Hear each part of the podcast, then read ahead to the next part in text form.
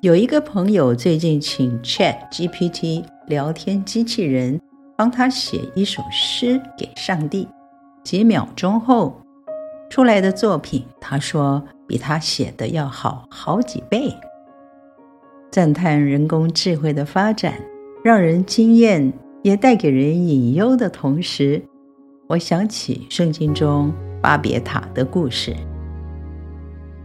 当时人不理会上帝要他们遍满地面的心意，不肯分散居住，决定要建一个城市，盖一座通天的高塔，好显扬自己的名声。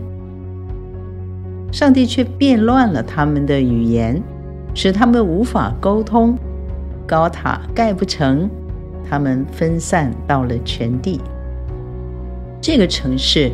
因此名叫巴别，就是变乱的意思。这个故事实在太有意思。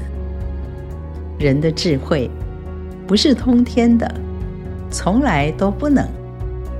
圣经一再说，智慧是从敬畏上帝开始。换句话说，远离上帝的智慧会带给自己。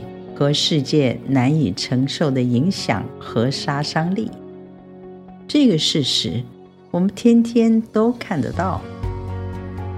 保罗说：“上帝的愚拙比人智慧，上帝的软弱比人强壮。”鲜明的对比提醒我们，不要忘记自己是多么有限。